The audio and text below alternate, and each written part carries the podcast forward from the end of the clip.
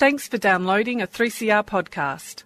3CR is an independent community radio station based in Melbourne, Australia. We need your financial support to keep going. Go to www.3cr.org.au for more information and to donate online. Now stay tuned for your 3CR podcast. Brainwaves. Hear the world differently. Bringing community mental health to you, raising awareness and challenging stigma. Tune in to 3CR Community Radio, Wednesdays at 5 pm. Melbourne's Drive Time radio program, featuring community organisations, powerful stories and information. Find us at brainwaves.org.au. Proudly sponsored by Wellways Australia. Hello, my name is Kaylin, and welcome to Brainwaves on 3CR 855 AM, 3CR Digital Radio, and 3cr.org.au. Our guest today is Ellie Morrison, who has kindly offered to come on the show and help us understand more about traumatic brain injury and the mental health outcomes. Ellie is a provisional psychologist in the final years of her postgraduate studies, having recently completed her first year of Masters of Professional Psychology. She has worked in community mental health for several years, as well as being a volunteer at the Murdoch Children's Research Institute at RCH, and is passionately is it, and is passionate about working with people and supporting them to increase their mental health outcomes and overall well-being. And just so that you all know, I know Ellie personally, and Ellie is also a self-confessed crazy animal lady and knows firsthand how crucial having a pet can be to one's own welfare. And before we get started today, I'd like to acknowledge the Wurundjeri people of the Kulin Nation, who are the traditional custodians of the land which I am coming to you from today. I would also like to recognise their continuing connection to land, water, and community. As, long, as well as that, I would also like to pay respect to the Wurundjeri uh, elders past, present, and emerging. I would also extend this respect to Aboriginal and Torres Strait people from other communities who may be listening to us today. Welcome to Brainwaves, Ellie. Thank you. Thank you. oh, that was a wonderful introduction. very much. Uh, well, I guess before we get started today, can you tell our listeners a bit about yourself and, you know, what led you to the field of psychology? Yeah, no, no worries. Well, as you mentioned, um, I am a bit of a, a mad pet lady. I have seven presently, and I'm trying my darndest to not increase that. But I think that's a really important part of for, at least for me, for my well-being, and I think for a lot of the people I work with for, for their well-being as well. It's always been, I guess, something that's. I mean, I've always loved animals, and I've always really been interested in, I guess, our connection with those around us, whether it be an animal or whether it be, you know, fellow um, human beings and, and the relationships we share. So I've been interested in psychology for, oh, I think as long as I can remember. My mum was very much into it.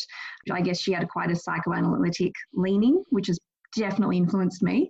Um, and I, there's also, um, I guess, personal lived experience, which I think has uh, informed me as well a little bit too. So, yeah, I think I've just always been interested in people um, and what makes them tick. Um, and we've all got our own stories and experiences. Uh, and I think sometimes they can be a bit of a puzzle, both to ourselves and to others. Absolutely. oh, gosh, yes. Um, and I've always been just really curious about that. And I think it's a privilege to, to work with someone who's willing to to share a bit about that um, with, with, with someone, with, with myself, for example, um, and to be able to work in that space together.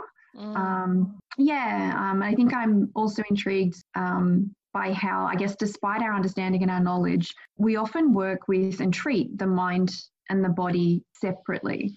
Um, and I think that's probably influenced my my learning and my even my thesis research, which sort of explored mental health outcomes in individuals who had chronic pain. Um, and now, obviously, with the research I'm doing with um, at the Murdoch Children's Research Institute, which is such a, a mouth, mouthy thing. So I might just call it MCRI from now on. All right, sounds good.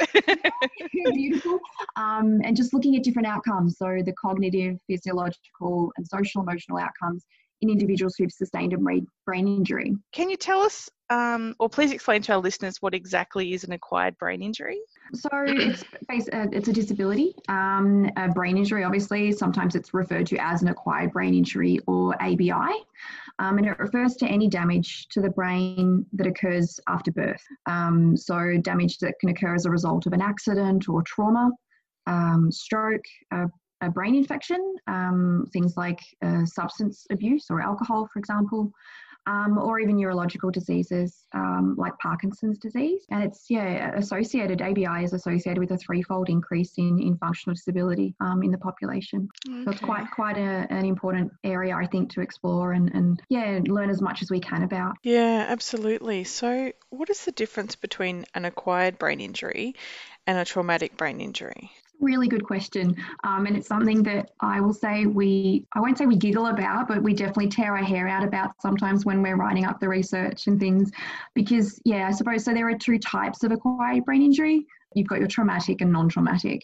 So, a traumatic brain injury or TBI, you'll notice there are a lot of acronyms, um, is defined as an alteration in, in brain function um, or other evidence of brain pathology uh, caused by an external force. Yeah, they can be, sorry, defined as, as closed or non penetrating or open um, or penetrating. Um, for example, your falls, sports injuries, motor vehicle accident. Um, and a non traumatic brain injury is caused by damage to the brain through internal factors. So, for example, anoxia or lack of oxygen, um, exposure to tox- toxins, um, or uh, pressure from a tumour, for example. Wow, that's interesting. There's a lot involved in there. What is the most common cause of brain injury? So, I guess for a majority of moderate to severe um, brain injuries, they can result from motor vehicle crashes or falls and dives. Um, for the traumatic brain injury specifically, the data is similar with falls and motor vehicle related injuries being the most common. That includes both, um, I guess, passenger, like being in the vehicle, and also pedestrian related um, vehicle accidents as well. Um, and then you've got things like uh, bicycle accidents, assault, um, and sport injuries. Um, and sport injuries or sport related injuries um, are usually the account for the higher proportion of mild traumatic brain injuries. Mm. I probably should explain there when I say like mild or moderate or severe. as some of your listeners might be aware, uh, brain injury assessment is evaluated by, I guess, severity or clinical severity, uh, with injury levels ranging from mild uh, through to moderate through to severe or very severe. Um, and two sort of indicators uh, that are often used to, to understand this severity or, or classify it um, include establishing uh, the individual's state of consciousness post the injury um, and also the length of time that they have experienced uh, like post traumatic amnesia. So that's sort of how they classify whether it's mild or moderate or severe. Um, in terms of yeah the damage I guess of the injury. Okay, so like something like a concussion then would be mild, but then something like would cause yeah. like you know physical disability might be high yeah so the implications yeah. associated yeah. yeah definitely All right, change cool. yeah all right so how many people sustain an acquired brain injury um so it's quite common um based on i guess the analysis of uh, the Australian Bureau of Statistics data in 2003 of their survey of disability, ageing, and carers. Um, or I think it was around one in 45 Australians, wow. approximately 432,000 people had experienced or had an experience of an ABI um, with activity limitations or participation restrictions due to the disability. And approximately three quarters of these um, people were aged under 65 years. Wow. yeah. It's a lot higher than I would have thought. It is, yeah. So I think that's that's over, I guess, a period of time um, looking at, yeah, just that they may not have incurred that injury in that year, but yeah, just the, the impact of the disability, it, yeah, it can be quite high. Um, and I suppose as a snapshot of traumatic brain injury specifically, the data in 2004 2005, there were approximately, I think it was 21,800 uh, admissions to Australian hospitals, uh, for which a yeah, diagnosis associated with TBI was recorded um, as either the principal or an additional diagnosis. Um, and interestingly enough, uh, 3,700 of those were children aged between 0 to 14 years, and approximately 6,000 of those were were young people, um, so young, yeah, adolescent to young adult. Yeah, right. Wow, so that's a lot. So it's a lot happening to kids as well. That's that's full yes. on. Yeah. yeah. yeah. Do brain injuries go undiagnosed? Do you think? Uh, if so, how many? And um, could this impact on what we know about brain injury? That's a really good question, and I don't think it's one that we sort of we consider it, but I don't, yeah, there's a lot not known there. So approximately, yeah, about 75 to 80% of individuals who experience a brain injury um, are classified as having a mild injury. And eh, you're right, these numbers are actually considered to likely be an underestimate, uh, primarily because individuals who sustained these mild injuries are often treated outside the hospital setting or not even treated at all because they're considered so, so minor. Um, and therefore, they're not going to be included in a lot of estimates because the majority of the data collected on these numbers comes from clinical sites, for example, you know, hospital admissions. Um, so, yeah, in answer to your question, it can definitely, I think, be having an effect on our understanding and knowledge of brain injury um, and its implications. And it's it is a big consideration in the research um, currently actually being undertaken as well. It is something that's always highlighted um, and something we want to find out more about as much as we can. Mm, just even talking to you and reflecting on, um, my son had a, a, bike accident like three years or four years ago, mm. and he suffered concussion, and that that would be classically determined as a mild, you yeah. know, yeah. So it's like, and that was not recorded. It was just sort of like, you know. So I imagine that sort of thing would happen quite a lot. So yeah. What are some of the impacts that a brain injury can have on an individual? That's a really good question. Um, so it's got a, a, a whole sort of uh, variety, I guess, of symptoms, um, and it can impair people cognitively, um, emotionally, socially, and, physically. Um, so yeah, it really can affect the way a person think, feels, and behaves. Um, and in the literature, this this sort of sequelae can really vary in nature and also in severity. And what can happen is the impact of the brain injury, while there is the initial often physiological um, impact uh, or symptoms, it can also have like longer term um, effects as well.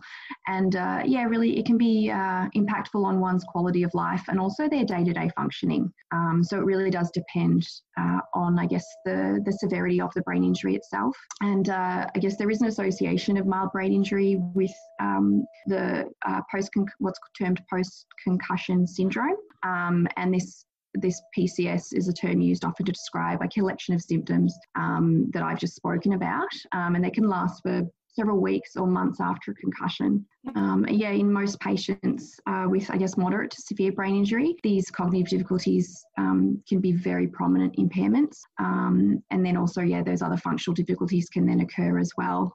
Um, and these can be more common, obviously, in, in patients with very severe brain injury as well. Yeah, no, it's um, just thinking about, I guess, the previous question we were talking about, about, you know, um, people being undiagnosed, I can see how that can happen too with with mild cases as well. If they've got those cognitive issues, they might not necessarily know that they're experiencing no, them too. So that's, that's a whole exactly other right. yeah, it's a whole other factor there as well. It so, is, yes. Yeah. So for people that acquire a brain injury, does it always result in long term effects, or can people recover over time? And generally, what is the rate of recovery? Yeah. So I guess as we've been um, talking about, um, acquired brain injuries can result in impairments in the cognitive, physical, and emotional functioning. And research has shown that these impacts can cause um, both acute and also long term difficulties in areas including intellectual ability, uh, behaviour, um, attention, uh, things like memory, uh, planning, and organising, um, and also social functioning. Um, there is considerable variation, I think, as I said before, um, in the literature as to the patterns of, of, I guess, both symptom presentation and also recovery. Um, and the mechanisms of this are not, I guess, uh, very well understood. So again, why we're doing this research is yeah. to sort of hone in on that. Um, so people with very mild or mild brain injuries, um, they're usually expected to recover quite quickly. Um, however, some will have, I guess, psychological consequences of the injury that um, can require assessment and, and further management. Um, and most people experiencing these these types of more minor or mild brain injuries do recover within days to months. Um, however, there is a small percentage, and, and the data does vary from 1% through to actually up to 20% of individuals that can continue to experience symptoms um, even three months post injury. Wow. So, yeah, and then recovery in, I guess, for more moderate to severe uh, cases, um, they can follow, a, I guess, a neg- negatively sort of accelerating curve. So um, I guess the the responses and outcomes tending to be more rapid in the first three to six months.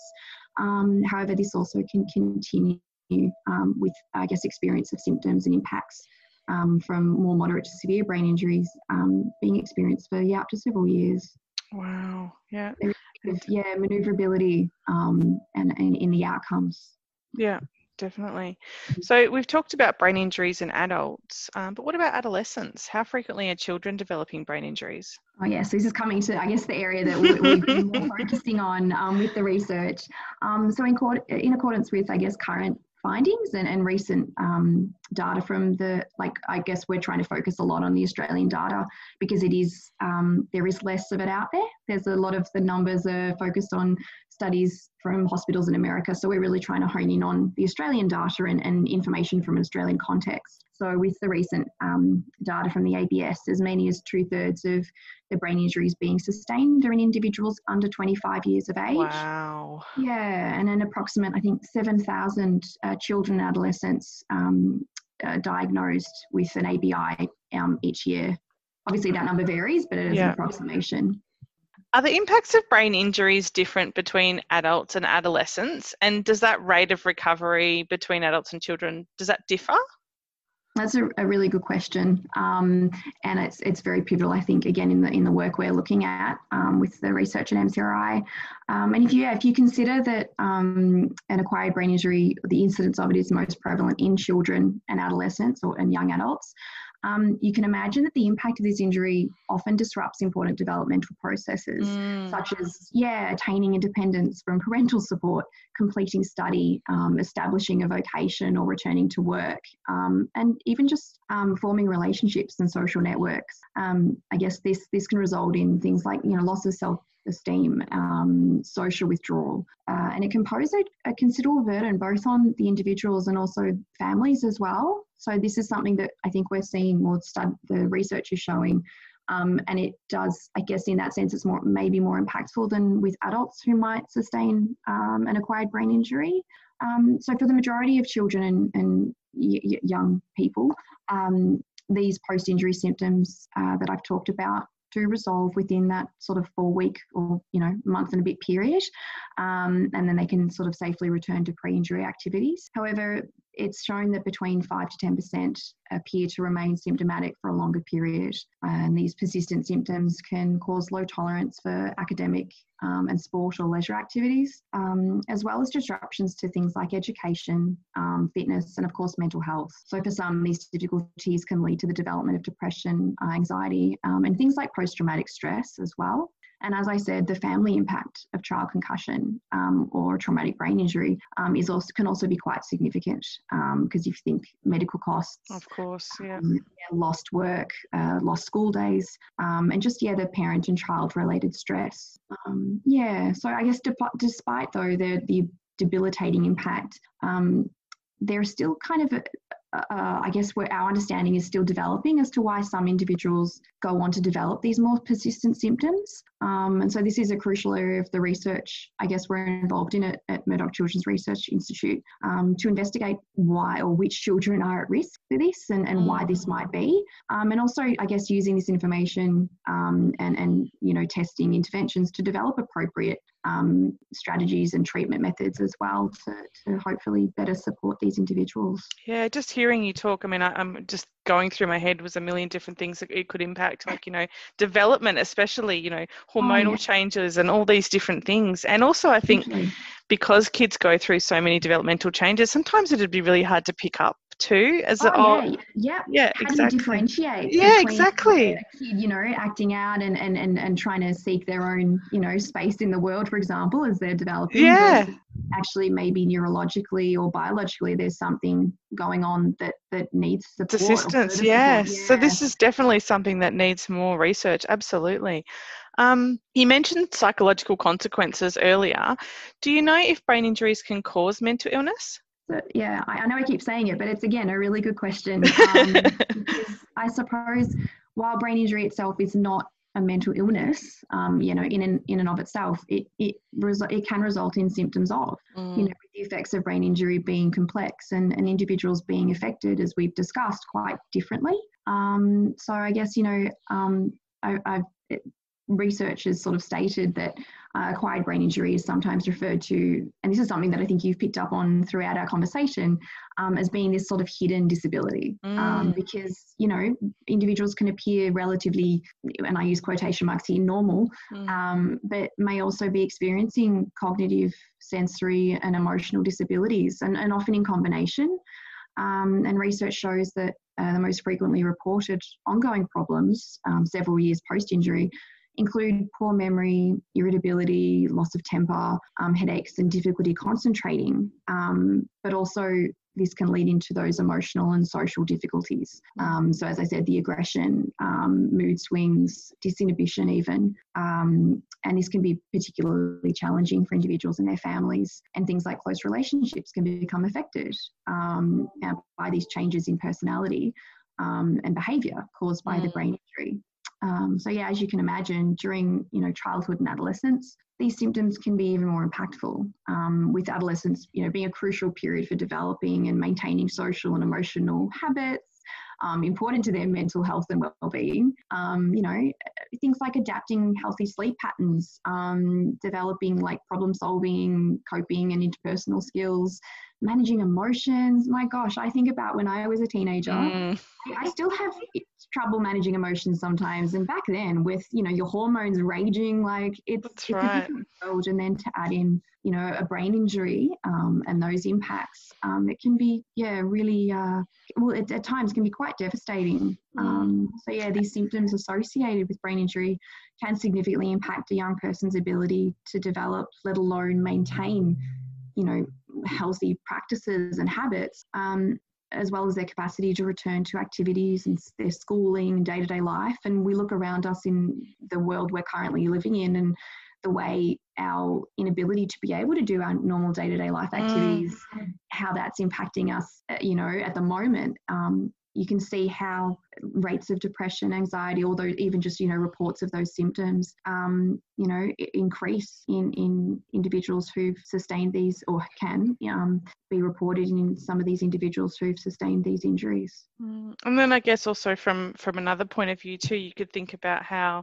perhaps you know um, supporting or treating these symptoms specifically from coming from a mental health perspective whilst you know not really considering the physical aspects that's that's a whole other thing too that could be problematic. So a lot of yeah a lot of this needs to really be looked at so that we can be sure that you know people are getting the support that they need um, based on what the issue is too. No yeah totally and having that more holistic approach. Mm. it, it's it is having the the psych in the room with the neurologist or with the doctor doctor and, and the OT. And you do, I, I I do speak with parents and, and they some of them you know have a lot of those supports around them and it's it's I think um, a lot of hospitals are getting better in, in trying to make it more inclusive and, and oh, have that's good. more of a, a well-rounded I guess perspective to, to the way in which we we support people and, and, and treat them and, and understand what what it is that's actually going on for them. Yeah. Um, but it, I think yeah I think there's still a, a bit of a way to go. Um, but it's I think it's getting there. So yeah, and this is exciting because I mean it's pushing it into the right direction. So that's fantastic. Yeah, and it's a good team. You know, I think if you've got good people, good staff, good good supportive, um, informed individuals, and I think that's where the research is crucial as well because mm. it does inform um, clinical teams uh, and everyone who can be involved in a in a person's yeah. you know, recovery, for example. Yeah. So um, I guess now we've moved to the almost to the end of our um, our show today. But before we wrap up, there's a few things I'd like to talk to you about with regards to the research that you're doing. So, can you tell our audience a bit more about the work you are involved in with at at Murdoch Children's Research Institute at the Royal Children's Hospital. Yeah, yeah, you did really well there. That's such a mouthful. Whenever I have to say it, I'm just like, oh no, here we go. So great job. um, I guess, yeah, so as we've touched on, um, children can experience brain injury in different ways to adults. Um, and often the treatments or interventions that are needed for children, they can be different as well. Um, so I guess this observation goes, you know, for many childhood illnesses and disease. So, for example, diabetes, allergies, asthma, um, premature births, uh, as well as conditions including cancer and genetic disorders. Um, and these are all areas that um, are explored and, and researched at MCRI. Um, uh, so MCRI, just as a bit of background, is the largest child health research institute in Australia. Um, and the research done there is broadly, I guess, done across three levels or three areas, I should say. Um, so, obviously, in the lab um, to investigate why diseases um, occur. Um, the clinical research working, you know, alongside doctors and nurses um, to influence diagnosis and, and treatment. Um, and also the, I guess, broader community studies. So to understand how disease impacts children um, in the wider community. Um, so, in terms of the work, I guess I've been a part of, um, it probably falls primarily across the, the last two categories.